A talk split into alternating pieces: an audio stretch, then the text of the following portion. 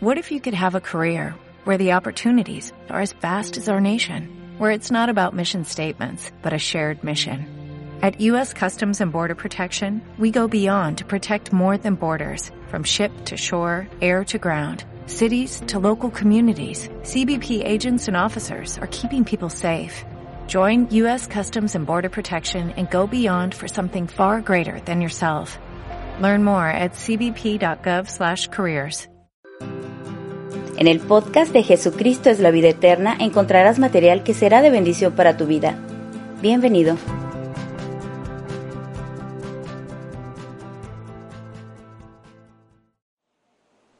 Bien, hermanos, en esta hermosa mañana aún todavía vamos a hablar acerca de un tema que de manera implícita siempre está allí a la puerta de cada uno de nosotros. El tema de esta mañana se llama otra oportunidad, otra oportunidad.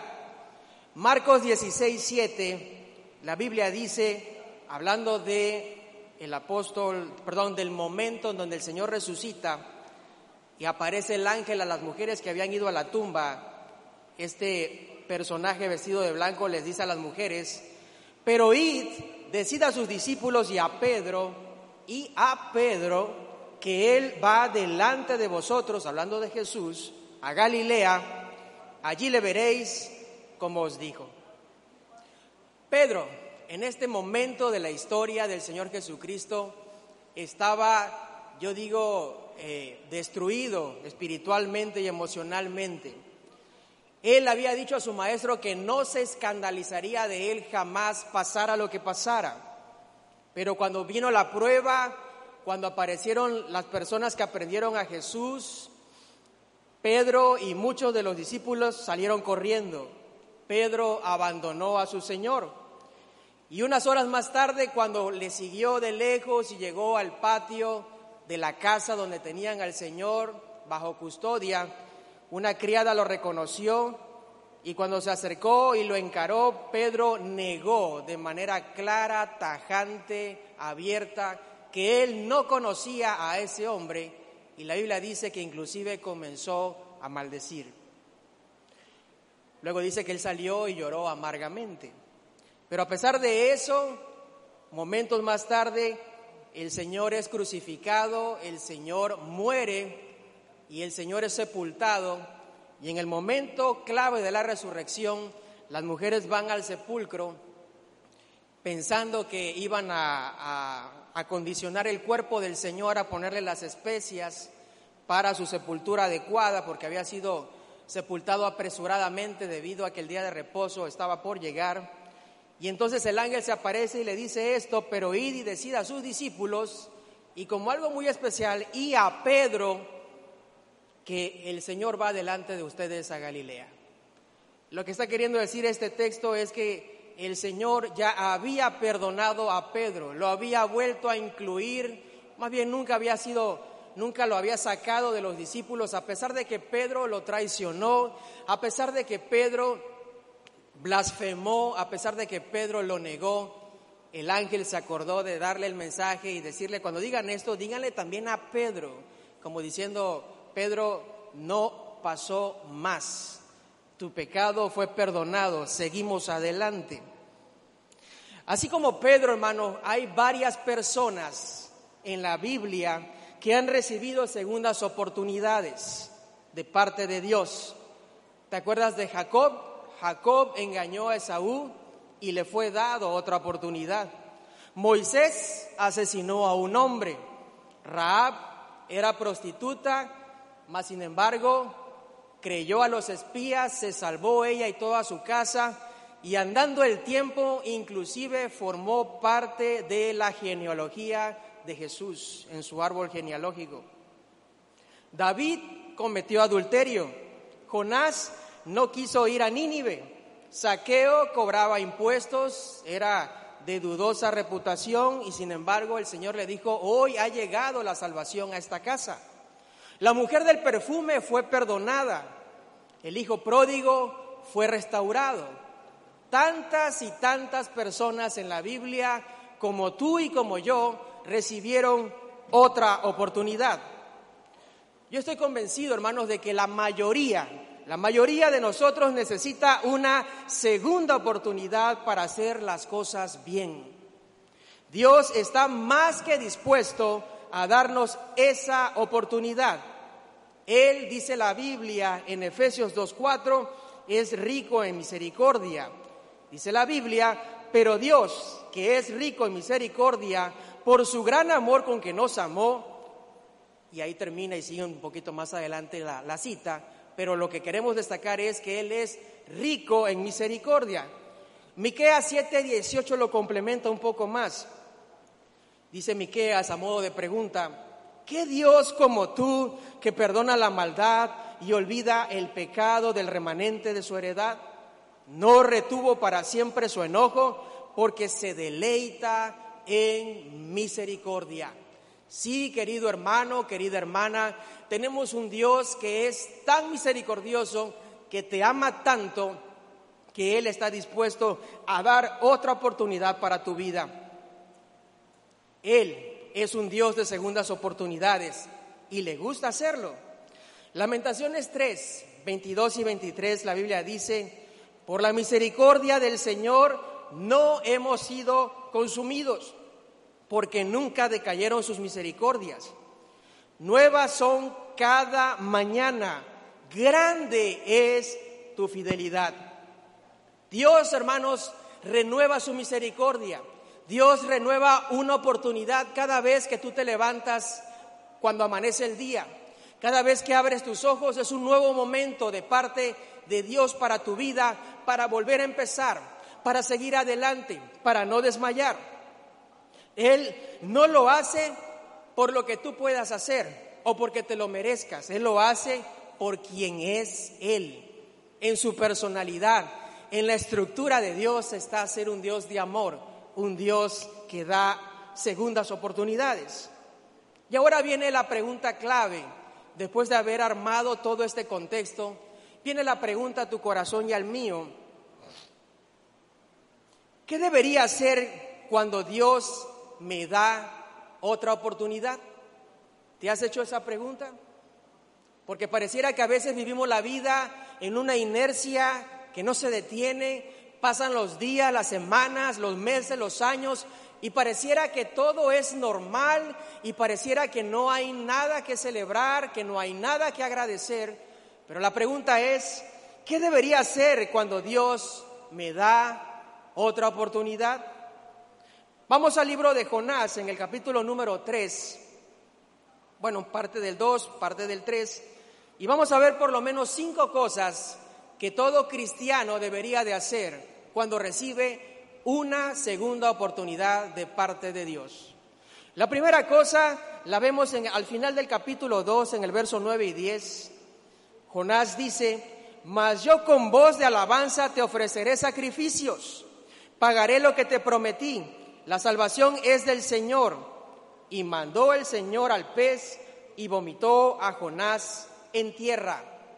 Contexto, Jonás había desobedecido a Dios. Dios le había mandado a que fuera a predicar a una a la ciudad más importante de aquel momento del imperio existente y Jonás de manera flagrante, de manera abierta, él tomó directamente la otra dirección en razón de la ciudad, diciéndole a Dios, yo no voy allá, no voy, ni lo pienses, no lo haré. Pero luego no contaba con que Dios no había dicho la última palabra cuando Jonás toma la embarcación para dirigirse a otra ciudad que no era Nínive. Dice la Biblia que se desató una tormenta en medio del mar y entonces la historia concluye en que Jonás tuvo que ser prácticamente aventado fuera del barco porque él confiesa que debido a él estaban en ese predicamento. Los marineros lo toman no muy seguros, pero al final lo hacen porque estaban a punto de ser naufragados, de naufragar, perdón. Y entonces cuando Jonás cae al mar, Dios dice que había preparado un pez, que se lo tragó. No lo masticó, se lo tragó de un solo momento. Y dice la Biblia que Jonás tuvo tres días y tres noches en el vientre de aquel pez. Yo quiero que tú te imagines eso. No sé qué se ha de sentir estar enterrado vivo, no sé qué se ha de sentir estar apretado en un lugar donde no te puedes mover, no sé qué se ha de sentir oler a pescado al 100%, no lo sé, en una completa oscuridad, pero ahí estaba Jonás sintiendo que el pez se movía, que subía y que bajaba de las profundidades del mar. Y entonces Jonás se desata una oración tremenda y concluye con esto que acabamos de leer, donde él dice, mas yo con voz de alabanza te ofreceré sacrificios, pagaré lo que prometí, la salvación es del Señor. Jonás hizo un, un acto de reflexión, de reconocimiento, de introspección dentro de él, de su corazón, de su mente. Entendió que le había fallado a Dios, reflexionó, le pidió perdón y luego termina prometiéndole al Señor estas cosas. Y terminada la oración dice que el Señor le manda al pez que lo vomite en la tierra. Y Jonás recibe otra oportunidad. ¿Qué podemos ver de este pasaje, hermano? Tres cosas importantes. Dice la Biblia que él expresó una voz de alabanza. Sí, mi hermano, la primera cosa que debes de hacer cuando Dios te da una segunda oportunidad es que tú debes de ser profundamente agradecido con Dios. Y subrayo la palabra profunda.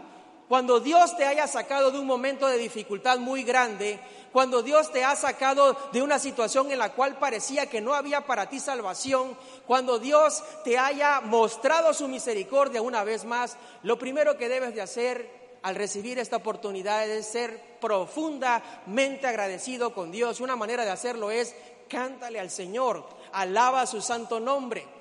La segunda cosa que puedes hacer, como dice allí, Jonás dijo, pagaré lo que prometí lo que tú debes de hacer como una manera de agradecimiento también es darle gracias a Dios por medio de tus diezmos, por medio de tus ofrendas. Dios no quiere tu dinero, no quiere mi dinero.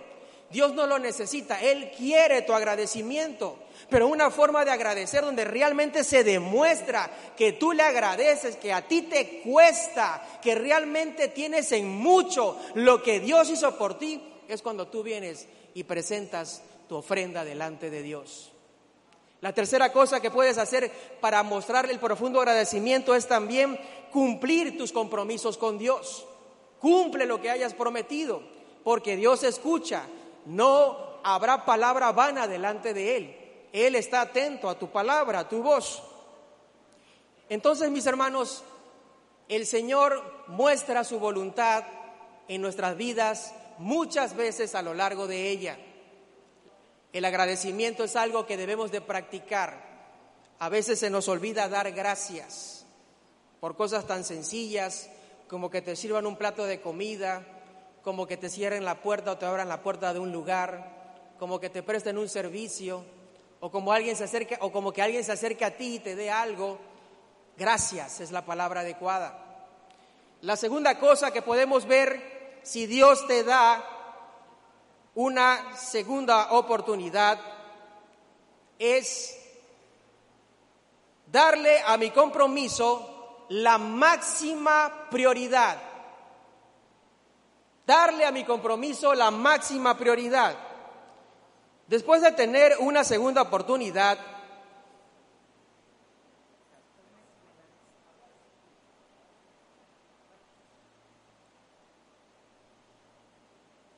gracias. ¿Verdad?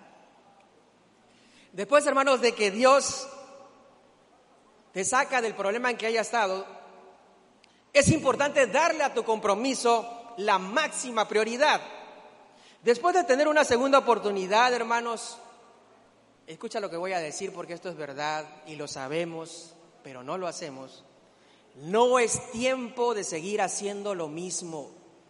Ya no es tiempo de que siga siendo la misma mujer, el mismo hombre de toda la vida, con un cristianismo mediocre, con un conocimiento de Dios pobre, con una falta de oración en tu vida. No lo hagas.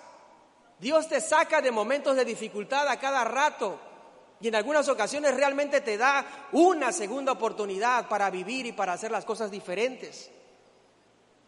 No puedes, no puedes seguir siendo egoísta con tu tiempo y decir, yo solamente voy a proveer para mi casa y para mí. No puedes seguir dándole prioridad a las cosas que ahora le das prioridad. No puedes seguir sin pensar en Dios y en, y en, el propósito que Él tiene para contigo. Necesitas enfocarte, necesitas realmente llegar a un punto de decir, bueno, ¿qué es lo que realmente importa? ¿Hacia dónde voy? ¿Qué estoy haciendo con mi vida? Esto es reflexionar. Pero vuelvo al punto que comentaba yo hace rato, a veces hermano, la inercia de la vida no te deja pensar. Te levantas, te bañas, te aseas, vas a tu trabajo, tu negocio, te enfrascas en eso, regresas, ves televisión, comes, no sé, vas al súper, haces lo que sea, llega la noche, te acuestas, prendes la televisión un rato o el internet, te da sueño, te duermes y al día siguiente la misma historia y al día siguiente la misma historia y se, te va la vida y no piensas, bueno, ¿qué, ¿qué, estoy haciendo en razón de la obra de Dios? Yo como hijo, como hija de Dios, que realmente entiendo la voluntad de Dios para mí, ¿qué es lo que yo necesito hacer? Hay que enfocarse. En 2 de Corintios 6:1, el Señor dice, "No recibáis en vano la gracia de Dios." Hermano, Dios te mostró su misericordia.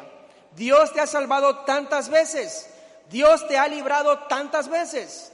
Y como dice el pasaje, no permitas que la gracia de Dios sea en vano. No permitas que todo eso que Dios ha hecho por ti sea en vano. ¿Te gusta a ti trabajar en vano por alguna cosa?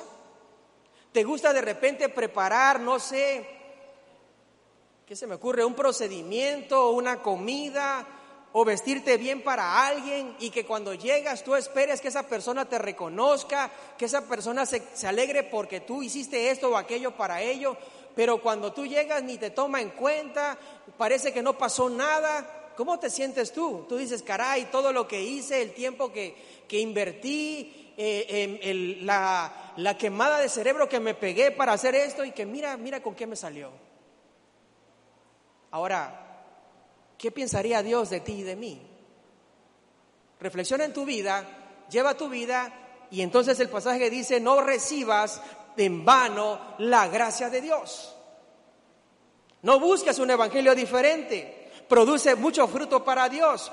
No permitas que la palabra de Dios se ahogue en tu vida y que sea infructuosa. No, hermano. Tú tienes tantos recursos valiosos que Dios te ha dado tienes tantas fortalezas que Dios puede maximizar, tiene un cúmulo de situaciones en tu vida personal que Dios te puede llevar a un nivel espiritual si realmente te enfocas, si realmente comprendes que si estás aquí es por algo y que si el Señor te ha rescatado y te ha sacado de situaciones complicadas, es por algo. ¿Qué tengo que hacer? Tengo que priorizar, darle el primer lugar a mi compromiso con Dios. De ahora en adelante mi prioridad será Él, sus asuntos, lo que Él quiera que haga, yo lo haré, porque mi vida le pertenece. ¿Estás de acuerdo con eso, iglesia? Mi vida le pertenece al Señor. Mientras más profundo caes, al ser restaurado después, más te debes de comprometer con Dios. ¿Te acuerdas de aquella historia que el Señor le narró a un hombre que estaba junto a él y le dijo, tengo una cosa que decirte, fíjate que había un hombre el cual tenía dos personas que le debían dinero. Uno le debía 500 denarios, el otro le debía 50, y como ninguno de los dos tenía dinero para pagarle, perdonó a ambos. Yo te quiero preguntar, ¿quién lo amará más? Y la respuesta fue de aquel hombre fue, pues yo creo que aquel a quien se le perdonó más. Y la lógica es totalmente correcta. Sí, mientras más se te perdona, más agradecido debe estar el corazón. Mientras más Dios viene a tu vida y te demuestra que realmente te ama con un amor tan inefable, que te tiene una paciencia que nadie te la tiene, que está esperando a que tú regreses al redil, debes de hacerlo pronto. ¿Te acuerdas del apóstol Pablo? Pablo era un hombre que había recorrido todo el, imperio de aquel tiempo, arrasando y asolando con la iglesia de Dios. Él pensaba que lo que él hacía era correcto. Él estuvo de acuerdo con el asesinato de Esteban, guardó las ropas de los que los apedrearon, de los que asesinaron a Esteban, porque él consideraba que era lo correcto, pero luego Pablo llega a un punto en que el propio Señor Jesús lo toca, lo hace totalmente humillar delante de su presencia y Pablo se entrega sin dudarlo en los brazos de Jesús. Cuando Pablo es transformado y Pablo se convierte en cristiano, él dice una declaración como esta que está en Filipenses 3:8, y ciertamente aún estimo todas las cosas como pérdida por la excelencia del conocimiento de Cristo Jesús, mi Señor por amor del cual lo he perdido todo y lo tengo por basura para ganar a Cristo. Pablo tenía dinero, era de una familia acomodada. Pablo era políglota, hablaba más de un solo idioma. Pablo era un hombre instruido a los pies de Gamaliel, una de las personalidades más sabias en la enseñanza de la palabra de Dios en aquel tiempo, pero estaba equivocado. Y cuando Jesús lo rescata, lo perdona y lo restaura y lo convierte, Pablo dice estas palabras porque él estaba profundamente agradecido y Pablo recibió otra oportunidad para enmendar su camino y dejar de hacer lo que estaba haciendo y servirle al Dios de los cielos. Y llegamos otra vez a Jonás. A Jonás se le dijo en el capítulo 3, verso 1 y 2, Vino palabra del Señor por segunda vez, por segunda vez. Ya aquí estaba, después de que el pez lo vomita, continúa en el capítulo 3, por segunda vez a Jonás diciendo, levántate y ve a Nínive, aquella gran ciudad, y proclama en ella el mensaje que yo te diré. Le dice Dios, muy bien, bueno, ya lo entendimos, ya lo comprendimos, ya lo razonamos, muy bien. Vamos por segunda vez. Mira, levántate, ve a Nínive, proclama lo que yo te voy a decir. Notamos que Dios entonces, hermanos, le dio otra oportunidad a Jonás. Pero mira esto, la misión de Jonás no había cambiado. Tanto en el capítulo 1 como en el capítulo 3 no había cambiado, era la misma. Dios no se desvió, Dios tiene un solo pensamiento, tiene una forma de pensar. Él no renuncia a eso. No había cambiado la misión de Jonás. Dios te ha creado, hermano mío, para que cumplas la misión por la cual Él te creó, te diseñó, te hizo nacer. No importa que tú hayas pasado problemas como lo pasaron las personas que mencionamos, como Moisés, como Jacob, como Raab, como el propio eh, apóstol Pablo no importa la situación en la cual tú hayas estado, las pérdidas que hayas tenido, los pecados que hayas cometido. Eso, hermano, no quita que la misión que Dios tiene preparado para ti, el propósito que Dios ha preparado para ti, cambie. Sigue siendo el mismo. Los cristianos que sobresalen tienen algo en común un absoluto sentido de misión. La vida espiritual, la vida realmente íntegra, la vida realmente que se destaca en el cristianismo es aquella que entiende que tú y yo tenemos un propósito en esta tierra, que hemos sido llamados por Dios no por nada y no para perder el tiempo, sino que Dios te llama para que tú cumplas el propósito que Él tiene para ti. Nunca, nunca renuncies o cambies tu misión o la vendas por un plato de lentejas. No lo hagas. Mantente enfocado, mantente firme. Dale prioridad, una máxima prioridad a lo que Dios, al compromiso que tú tienes con Dios. Mira lo que dice el apóstol Pablo en Romanos 11, 29 porque irrevocables son los dones y el llamamiento de Dios. Dios no te va a quitar lo que ya te dio. Dios no te va a, permitir que tú te pierdas. Él quiere que tú trabajes, Él quiere que tú te esfuerces. Y los dones que habíamos visto en las clases pasadas, esos elementos especiales que Dios ha colocado en la vida de cada uno de sus hijos, Él no los va a retirar Él los tiene allí para que tú los uses y para que tú los maximices en la obra de Dios. Punto 3. ¿Qué otra cosa debo de hacer yo cuando recibo otra oportunidad? Sin lugar a dudas, hermanos, no tardes en hacer lo que Dios te ha mandado. No tardes. A veces cuando salimos de una situación, dices, bueno, la verdad que sí, estuve muy enfermo, estuve muy enferma, y la verdad pues sí me voy a tomar ahorita como un descanso porque ya me siento un poquito mejor. Y entonces, como que se hace un signo de interrogación enorme, quizás en la, mente de Dios, dice, bueno, ¿quién no, no, no captaste lo que acaba de pasar?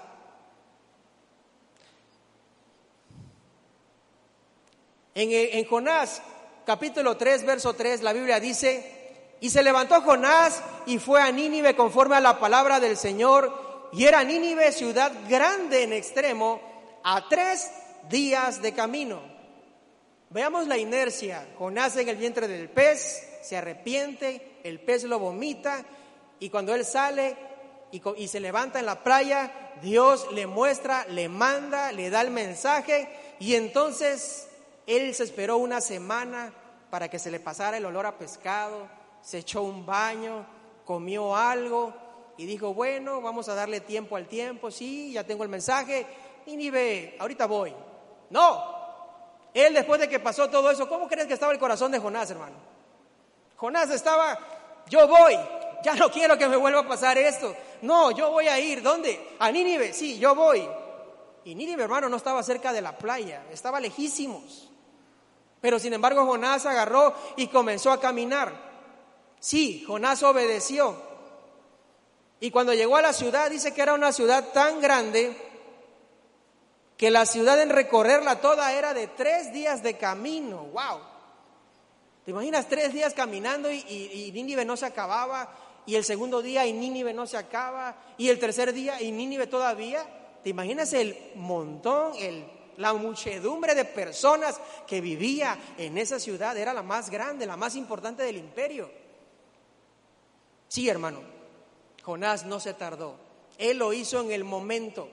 Si Dios, hermano, te da otra oportunidad y te saca de la situación que sea, que yo sé que ahorita está en tu mente y en tu corazón, porque creo sinceramente que Dios está tocando tu vida, no te tardes. Como una manera de agradecerle es, haz lo que ya Dios quiere que, tú ya sabes que Dios quiere que hagas tú. Hazlo ya. Ya deja de ponerle pretexto al pretexto. Retardar, en cumplir la promesa del Señor es igual a desobediencia. No nos engañemos. Sabes que debes invitar a personas a tu célula, pero no lo haces. Sabes que debes dar los estudios para nuevos creyentes, pero no lo haces. Sabes que debes dar tu diezmo, tu promesa o tu ofrenda, pero no lo haces. Sabes que como líder debes de venir los martes a las seis y media, a las seis, perdón, y estar aquí y el domingo como hoy, pero no lo haces.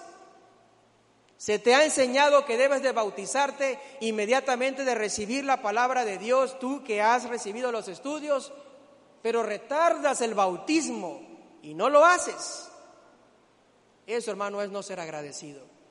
Eso es desobediencia. ¿Qué es lo que no has hecho aún y que sabes que Dios te lo ha mandado? ¿Qué es lo que al día de hoy tú sabes en lo profundo de tu corazón que no has hecho, que eres débil, que eres una persona que tienen que andar detrás de ti para que hagas eso, hablando de las cosas de Dios, y no lo has hecho aún? Y puedes poner el argumento que tú quieras, hermano. Yo creo que Jonás tenía muchos argumentos, pero mira lo que le pasó a Jonás. Pablo pudo haber tenido muchos argumentos, pero mira cómo Pablo tuvo que sufrir luego en el Evangelio. Pedro quizás tenía miedo y ese era su mayor argumento al negar al Señor, pero luego lloró amargamente. Pero de ahí en adelante Pedro, mira, no miró hacia atrás. Entonces estamos viendo tres cosas hasta este punto, hermano. La primera es si el Señor te da otra oportunidad, tú debes de ser profundamente agradecido con el Señor. La segunda es que al compromiso que tú has hecho con Dios, darle tu máxima prioridad.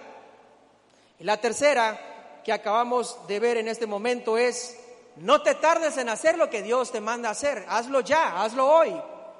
La cuarta, prevenir a los demás. Jonás 3, verso 3 y 4, la Biblia dice, y se levantó Jonás y fue a Nínive conforme a la palabra del Señor, y era Nínive tan grande como ya lo hemos visto, tres días de camino. Y Jonás comenzó a decir al entrar a la ciudad, camino de un día, y predicaba diciendo, de aquí a cuarenta días, Nínive será destruida. De aquí a cuarenta días, Nínive será destruida. Oye hermano, ¿qué mensaje es ese? Si alguien llega a tu casa y te dice, maldito, serás echado al infierno, ¿tú qué harías? Tú le cierras la puerta, lo mandas a volar, no le dices, no le pones atención.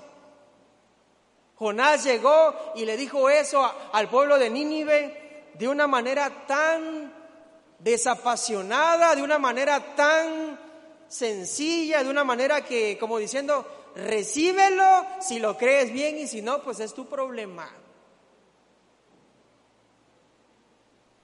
Los habitantes de Nínive tenían los días contados y a pesar de que el, mensaje de Jonás era desapasionado y corto, aún así Dios lo usó. Jonás odiaba a esa gente, hermano, sí, por eso él no quería ir a Nínive.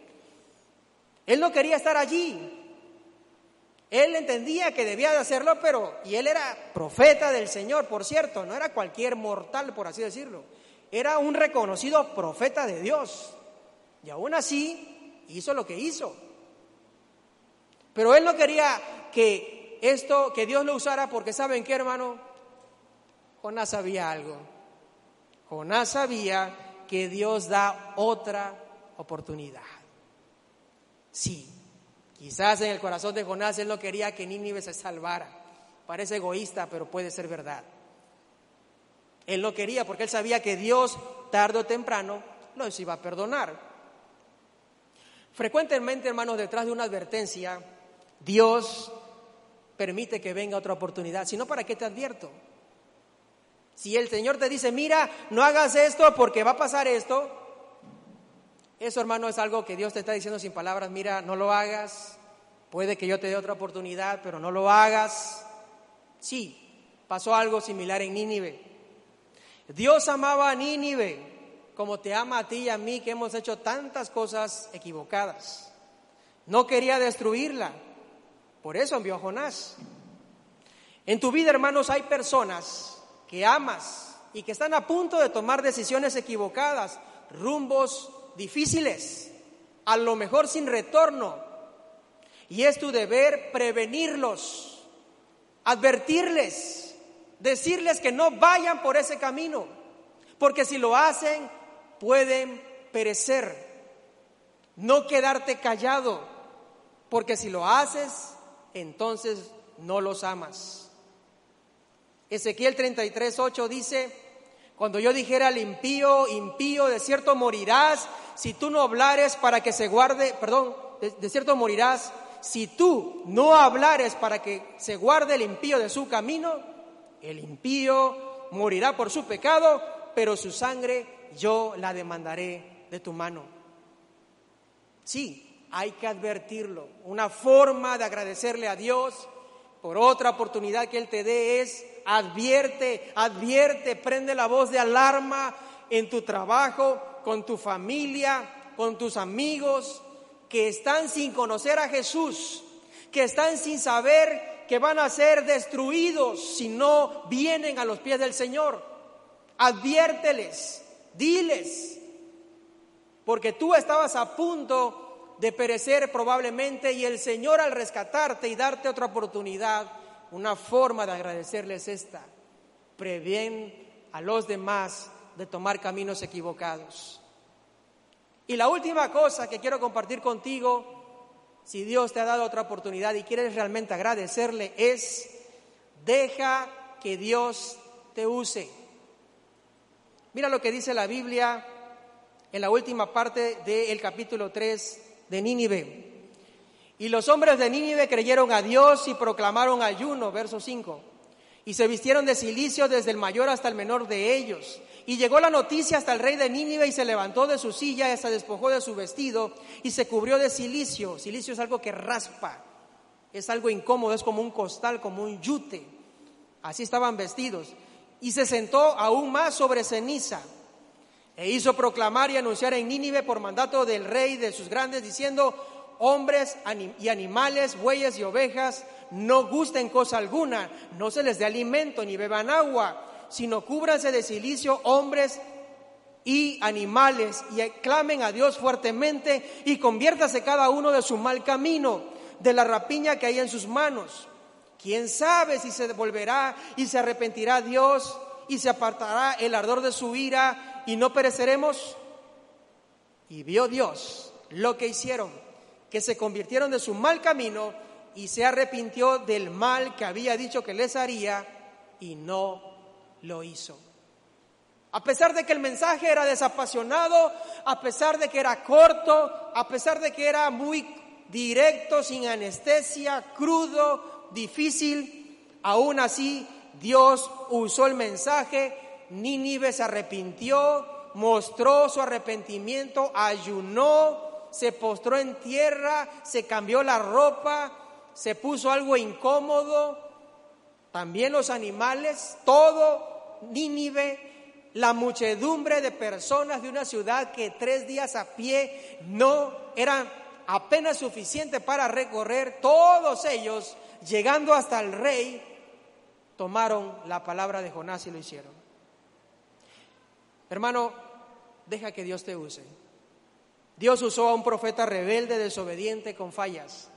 Todos tenemos la misma calificación. Dios usa personas imperfectas como tú y como yo. Aún así Dios puede hacer grandes cosas en tu vida. Dios perdonó a Nínive. Y quiero terminar haciendo una reflexión. Todos los que estamos aquí, todos, todos, todos y todas, somos sobrevivientes de esta pandemia.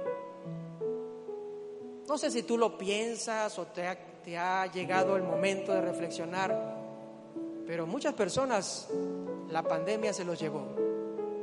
Pero tú estás sentado allí, que porque tu sistema inmunológico es fuerte, que porque te alimentas bien, porque tomas muchas vitaminas C, porque corres y haces ejercicio.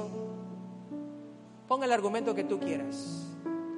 Yo me quedo con el siguiente, estás aquí porque Dios quiere que estés aquí. Estás aquí porque Dios te ama. Estás aquí porque Dios tiene un propósito para tu vida. Estás aquí porque Dios quiere usarte. Y aunque parezca una locura, Dios necesita usarte. No desperdicies la gracia de Dios en tu vida. Dios te ha dado otra oportunidad. ¿Qué tienes que hacer si Dios te da otra oportunidad? Recuerda conmigo. Uno, agradece a Dios por otro día. Dos, haz de tu compromiso con Dios tu máxima prioridad. Tres, no tardes en obedecer a Dios, hazlo hoy. Cuatro, advierte a los demás, prende la voz de alarma, no te calles. Y cinco, deja que Dios te use. Dios te bendiga, iglesia.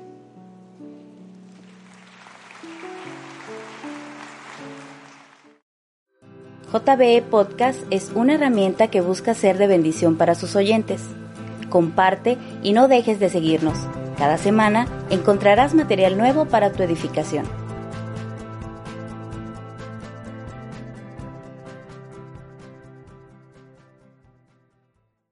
Como nuevo cliente de Western Union, puedes disfrutar de una tarifa de envío de 0 dólares en tu primera transferencia internacional de dinero en línea. Envía dinero a los tuyos en casa de manera rápida, fácil y conveniente. Visita westernunion.com o descarga nuestra app hoy mismo y tu primera tarifa de envío corre por nuestra cuenta. Aplican ganancias por cambio de moneda. No disponible para tarjetas de crédito y envíos a Cuba. Servicios proporcionados por Western Union Financial Services Inc. NMLS 906983 o Western Union International Services LLS NMLS 9069 85